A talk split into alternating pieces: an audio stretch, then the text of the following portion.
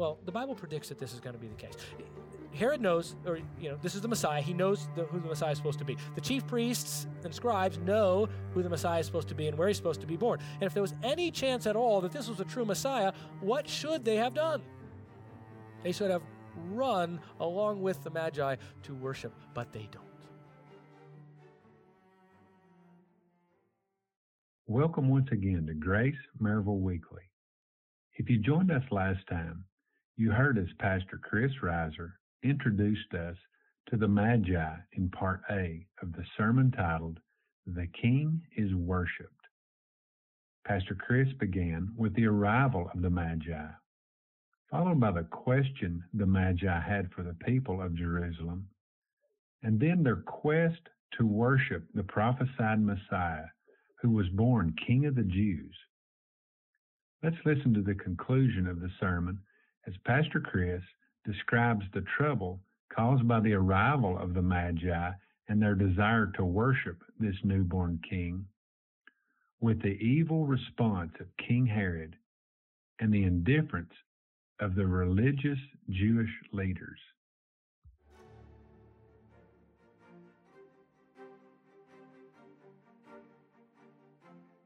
Right? Verse 9 says, It appeared to them again. They saw it. So they didn't follow it all the way from where they were in Persia to Jerusalem.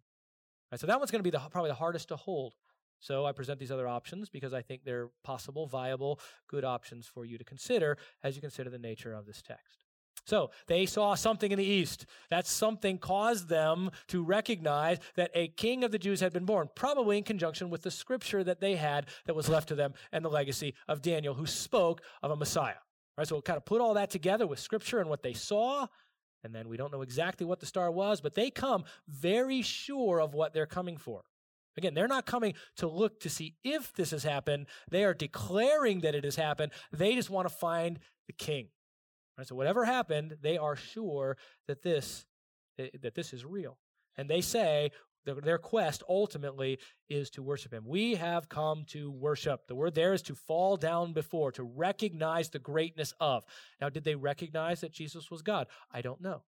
Did they recognize that he was the king of the Jews who was to be worshiped, even though he wasn't their king? Right? He wasn't the king of their country. So again, this indicates to me that they at least realized that biblically speaking, this was the, the Messiah, the one sent from God who was worthy of worship. If they had the full orbed understanding, I don't know, possibly. But they understand that he is to be bowed down before, he is to be shown honor and reverence. We have come to worship him. And again, I would ask, as we just consider applications to ourselves today, that's the Magi then. I mean, do you pursue worship? Is that why you've come? Is that what you seek to do? Guys, we're going to do communion this morning. Have you come to worship the Lord this morning? Have you come to get information? Have you come to hang out with people? You probably haven't come for the warm, comfy atmosphere. it's not, it's not really what we do. But if you just come for truth, those are wonderful things. But have you come to worship? He is worthy of it. And is that your purpose? Your whole goal in life is to orient around the worship of the King of Kings. That is what we are about. That's what the Magi were about. What all true believers in God are about. He is worthy to be worshiped. Once you truly know Him, your passion is to worship Him. Yes, tainted by sin. Yes, in increasing measure as we grow, but that's your passion. It's not just about learning, it's not just about doing, it's about worship. And that's, that's what the Magi were all about. They wanted to worship. Now, now the worshipers cause some trouble, though.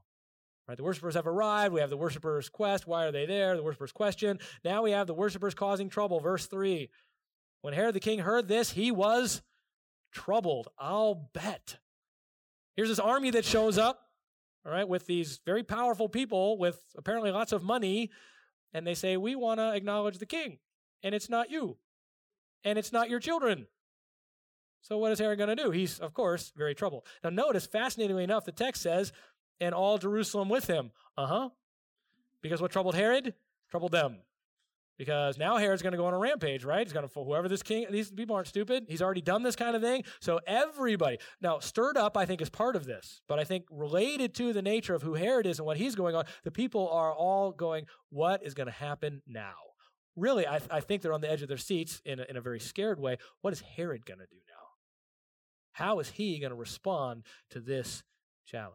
Because you notice that the people don't go trampling after the Magi to go find the Messiah, even though that's what they're essentially asking. Even the scribes and Pharisees don't go because they're waiting on Herod. Seems to be the indication. So everyone is troubled, but particularly Herod. It's probably Herod because they're a threat to his rule even right then, if they're going to establish another king. Obviously, his dynasty doesn't continue. So he won't be able to he won't be able to hold on to the kingship if this king of the Jews is actually exposed. So what does he do? He calls a religious gathering. Says, "Quick, let's get my wise men together. Let's get the guys that my go-to guys for religious things and find out what's going on here because I've got to. And, and notice all of this for Herod is done in an entirely secular manner. He's got he's politi- he's a master politician. He's got to figure out how to manipulate the situation so he comes out on top. Instantly, that's what he's thinking. So he gets together the, the scribes and Pharisees. He's first got to get the information because he's got to answer their question. He knows it's not in Jerusalem. So where is this Messiah supposed to be born? By the way, he seems to assume that these guys know what they're talking about. This has actually happened. So he, he, he asks, and notice what he says. He gathers the chief priests, verse 4, and scribes to the people. He inquired of them where the Messiah was to be born. He knows what this means. The king of the Jews is the promised Messiah. He is their king, he is their savior. Even Herod knows this, although he has no intention whatsoever of worshiping. He's a, I mean, he's, he's your poster child for knowing the information and refusing to do anything about it. In fact, he does something about it. He knows the information, so he's going to eliminate the threat. I submit to you that that is the world's natural response to Jesus as King of Kings and Lord of Lords. They, they, in their hearts, they know this to be true because the Bible says that in Romans 1. And so what do they do? They want to eliminate the threat to their own rule. We all are Herod at heart apart from Christ. He challenges us. The King of Kings, he's going to rule, he's got to rule my life then. The true Messiah. So I got to get rid of that. Now, we don't respond always like, you know, as we, we don't have the power to respond as virulently as Herod did, but we want to eliminate that threat, and so we do. We set Jesus to the side. We try to eliminate the influence of the King of Kings. Well, Herod's doing the same. So he gathers his religious leaders, and they're going to join him in this, inquires of them the sign, and I love this in one sense. There was just absolutely no question. This was this was simple. This is an easy answer. They didn't, you know, they didn't look through their books and you know and do you know divination and look at tea leaves and try to figure out well, Messiah, where's he going to be born? They know exactly the answer. They said to him, "In Bethlehem of Judea," for this is what has been written by the prophet. And you, Bethlehem, land of Judah, are by no means least among the rulers of Judah or leaders of Judah. For out of you shall come forth a ruler who will be who will shepherd my people Israel. Apparently, they quoted several verses. Matthew then records kind of the putting of those two verses together, Micah 5 2 and 2 Samuel 5 2. 2 Samuel 5 2 speaks of the Messiah as shepherd. There's some other issues here that we don't have time for this morning in, in, no, in this Old Testament quotation. We'll hit those really strongly, by the way. I'm not avoiding it when we get to out of Egypt I called my son. We're gonna we're gonna get some issues in how Matthew quotes and things like that. We don't have time for that, but this one is a pretty clear, direct biblical quote. There's a few issues with it as far as what is Matthew actually quoting, but he's quoting the Old Testament, probably the uh, at least it seems he's quoting here the LXX, the Septuagint, that is the Greek translation of the Old Testament, and he puts these two verses together because they probably did. They quoted both. Here's what the Messiah is going to be: the King and the Shepherd, and he's going to be born in Bethlehem. This was there was absolutely no question about this. Now, again, well, the Bible predicts that this is going to be the case. Herod knows, or you know, this is the Messiah. He knows the, who the Messiah is supposed to be. The chief priests and scribes know who the Messiah is supposed to be and where he's supposed to be born. And if there was any chance at all that this was a true Messiah, what should they have done? They should have run along with the Magi to worship, but they don't. What did Jesus predicted? This John 1 9. There was a true light which coming into the world enlightens every man. He was in the world. The world was made through him. The world did not know him. He came to his own, and those who were his own did not receive him. Jesus hasn't spoken a word, and they've already rejected him because it doesn't fit the bill for what they want. Certainly not for Herod. He doesn't want to have anyone usurp his rule. And it seems that the chief priests and scribes, because it, this doesn't play into the political process, they're probably afraid of Herod. And they're also like, it's not anybody on our radar. It, this isn't some king who's going to destroy the Roman Empire, at least doesn't seem to us. So he's unimportant. If he's not going to challenge Herod, because certainly they didn't like Herod either. If he's not going to do that, if it, if it doesn't figure into the way we've got this worked out, it's it's inconsequential. So they didn't even go. Out of fear, out of indifference, it didn't fit their view of what the Messiah ought to be like, even though they got the right place. Like this doesn't make any sense to us. Magi showing up to do this. So they didn't even go. Right? So, an absolute indifference here to the King of Kings and Lord of Lords, probably with fear. So, they're causing trouble. It stirs up Herod. It stirs up the city. They give the answer, right? And then Herod gives some instruction, right? Herod gives some instruction. So, I think the two points you have under there are the response to the Magi and then the instruction of the Magi. So, Herod, and he already has a plan. Herod secretly, and again, that means privately, he calls the Magi and determines from them the exact amount or exact time when the star appeared. When did you see this? Tell me exactly. Now, of course, they don't know why. Why would they not say? This text doesn't tell us what they said, but it appears to indicate that they gave him a time frame because he understands about two years, because that's what he's going to do in our in our sermon in two weeks, we're going to see that he understood it to be that. So they tell him, and so he then begins to calculate in his mind what he's going to do. Verse 8 He sent them to Bethlehem and said, Go and search carefully for the child. And when you have found him, report to me, so that I too may come and worship him. What a contrast. You have the Magi who've come 900 miles. They're, they're, they're former pagans who are not Jewish, who have no reason really to go at all and worship the Messiah of the Jews. And here you have the so called king of the Jews, the ruler of the Jews at that time, who understands this is the Messiah, along with the chief priests and scribes. And they're actually worshiping. And his only thought is, I'll send you first. And then when you tell me I'm not going to go and worship him, I'm going to go and kill him. Talk about two total polar opposite responses. It, it should have been exactly the opposite, right? A Jew, or even a half Jew, and the scribes and Pharisees who were Jews should have responded, and the, and the, the formerly pagan Magi shouldn't have even been in the picture. But they're the ones worshiping. And his very own have rejected him, even before he said a word. And clearly, we see here not only the work of our own sinful human hearts and their hearts, but who else's work do we see here? Clearly, we see the work of the enemy of our soul of Satan himself orchestrating events in such a way that he seeks to eliminate the Messiah before he even gets started. Certainly, Satan is aware of these things and is working so that this will never even begin. He will kill the Messiah. What a triumph that would be. For Satan himself to remove the ability for man to be saved and therefore steal the worship, steal the glory of God for those all who would come after that who would worship him. It would be the ultimate coup. To kill the one to be worshiped, or the one who would enable worship, so that God would not be honored in the way that he so richly deserves. Says, Come, report to me. And it's a very strong word. He says, Go, search carefully, make sure you find him. Oh, yeah. No stone unturned. Make sure you go to every house and then come back and tell me which one it was. Don't leave, he says, until you find this guy and then come back so I can go worship. By the way, if your worship is obvious to others, if you have a true heartfelt love for the King of Kings and Lord of Lords, understand that then the forces of your enemy will be marshaled against you, and your own sinful heart will rise up against that. That's the opposition that you face. The Magi faced it in a little different way, but this is always the opposition. You declare your worship of the King of Kings, your desire to worship him, and that is when the enemy of your soul says, Now I've got to get to work because he wants to worship, and I can't have that because the one thing he hates more than anything else is the worship of God. He wants to be worshiped. And he is trying, he is trying, he's got a separate alternate plan of history where he orchestrates everything so that he, Satan, is worshiped. It's the sub history or the alternate history to the Son of God being worshiped and God being worshiped through him. Now, let's see what happens. And this is, again, just an amazing narrative. It says, After hearing the king, they went their way. These guys don't know any better.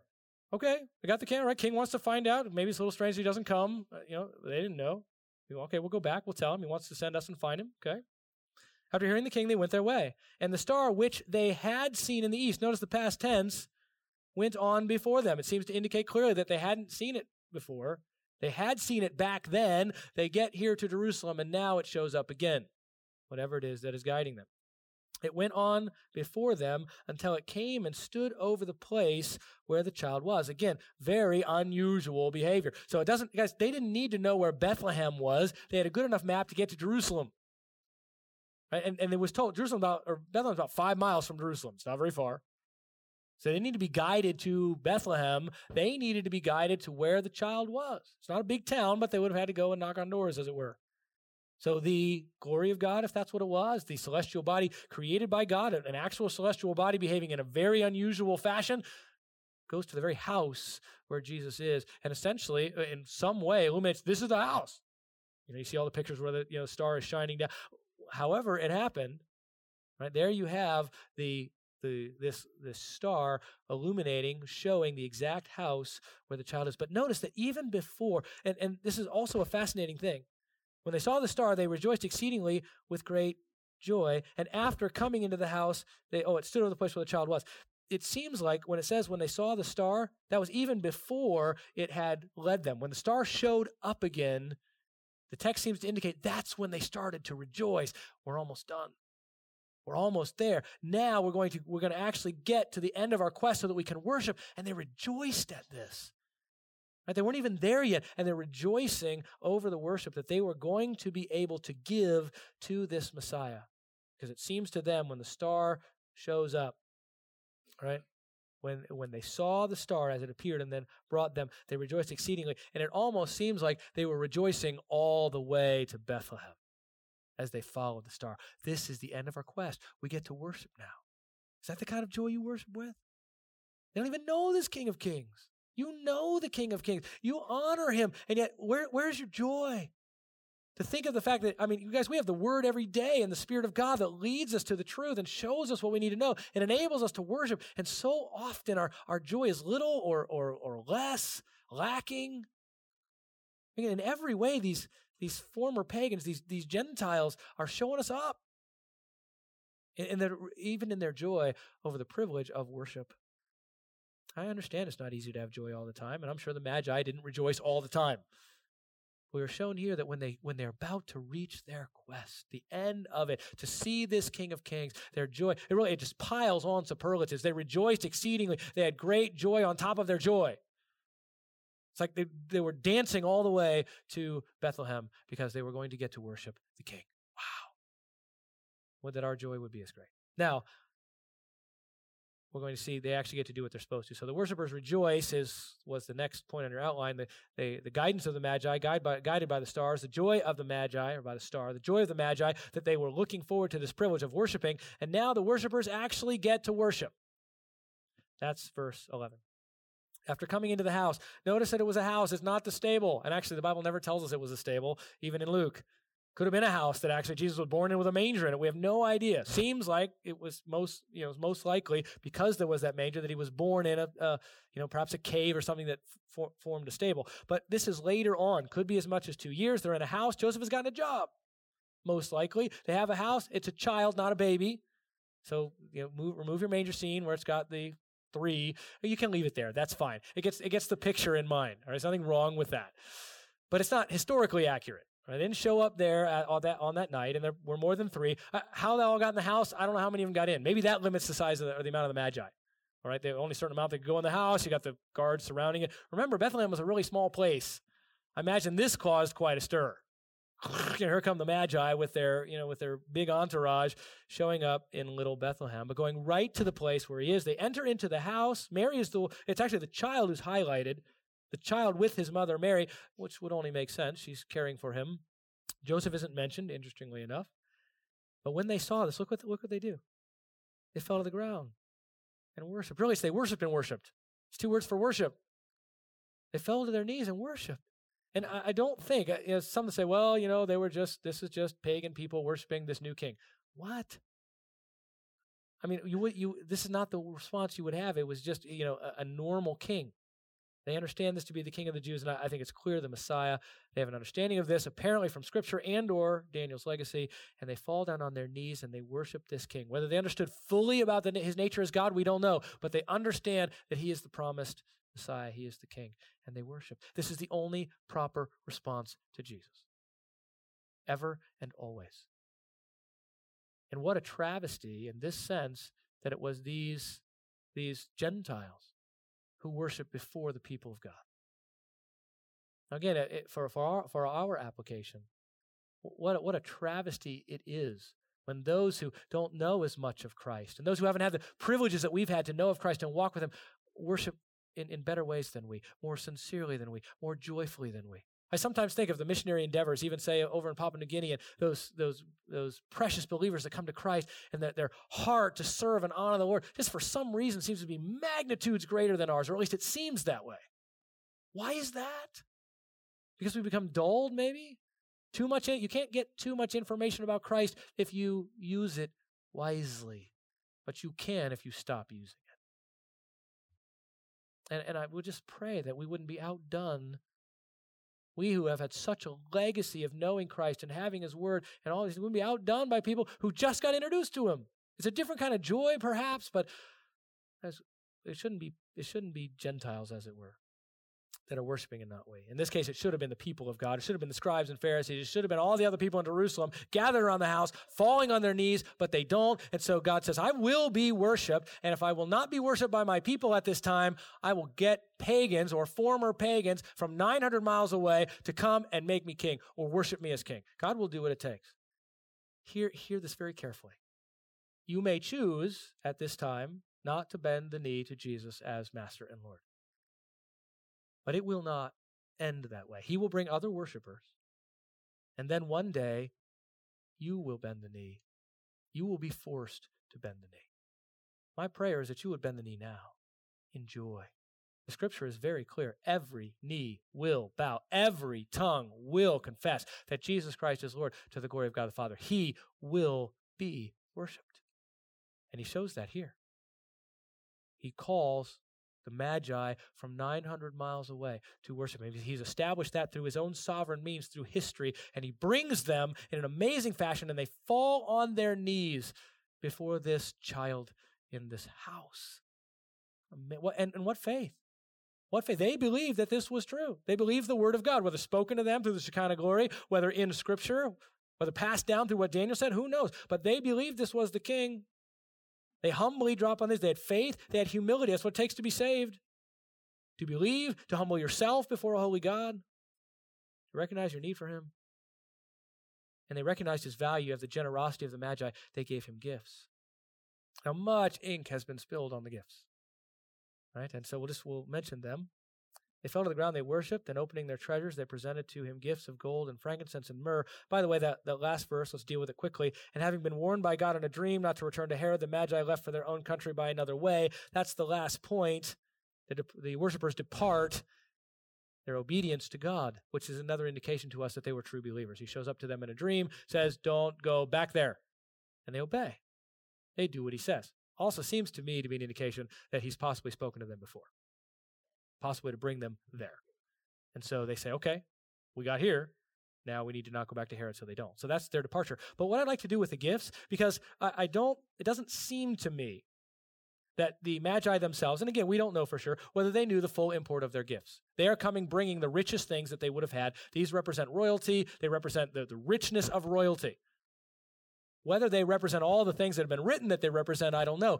But I would like to use them by application this morning for us to consider communion.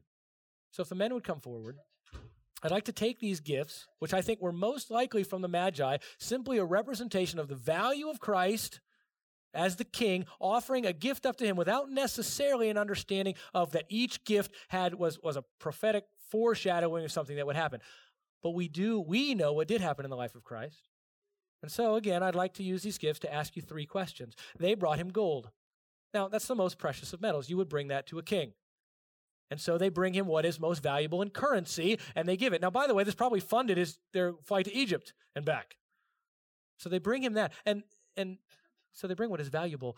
My question to you is as you come to communion, what did Christ bring? His life. He gave it for you. When you come to him, right, it is it is not your time. You're not the magi coming bringing stuff. You're supposed to come and bring what is most valuable. You bring your life. That's all you have to offer at this table. You don't have anything else to give. You don't have any gold to give. You don't have anything you, can, you, you could get to him. Your response to his sacrifice for you is to be the offering of your own life. That's what salvation is. Have you done that? Do you recognize that he's that valuable? They gave him gold. That's, that's what they could do. And in essence, they were giving their lives too, weren't they, as they were living? They were giving their devotion, their time. They were giving of themselves. He asks your life because he gave his. It's not too much to ask, but it is everything, and it's what he asks. In your understanding of what it is to be a believer, do you understand that? You may not come and say, You can have part of my life, you can have a little gold. He asks for it all. If anyone wishes to come after me, let him deny himself and take up his cross daily and follow me.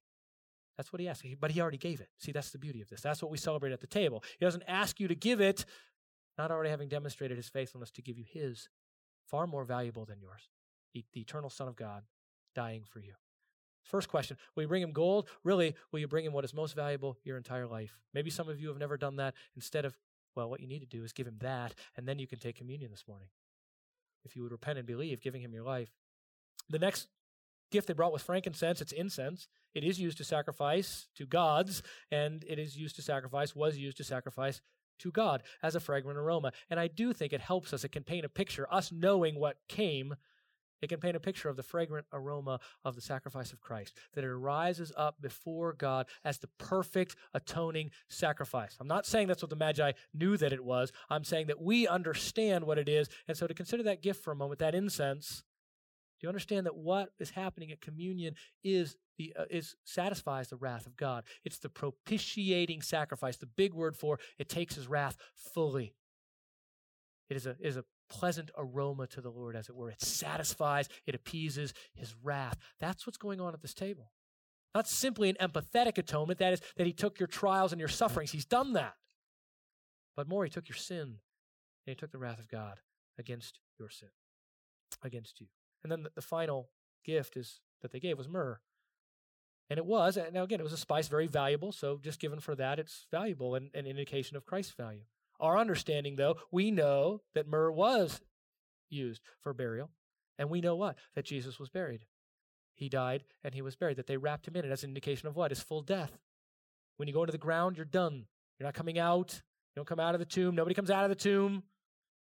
So the, the, the burial of Christ, really as an understanding of, of the finalization of that sacrifice on your behalf, he really died all the way so that he could actually take your punishment. He had to conquer death. He had to die and conquer it. That's what we celebrate at this table. He did that for you.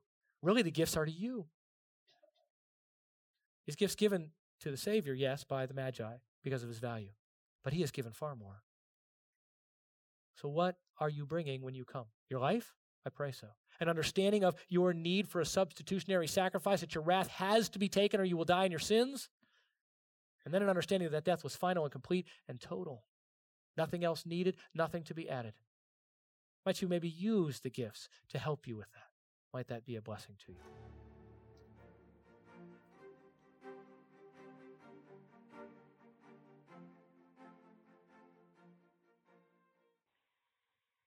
Well, thank you for joining us at Grace Maryville Weekly.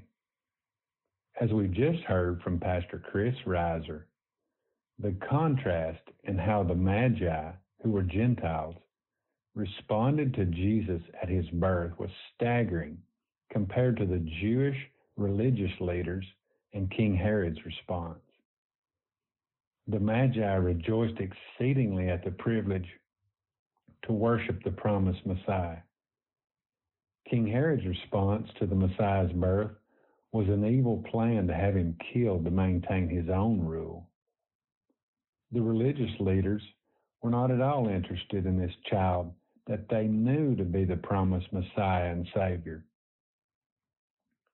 If this is the first time you've heard the details of Jesus' birth, or if you've heard it so many times that it's no longer exciting, consider this.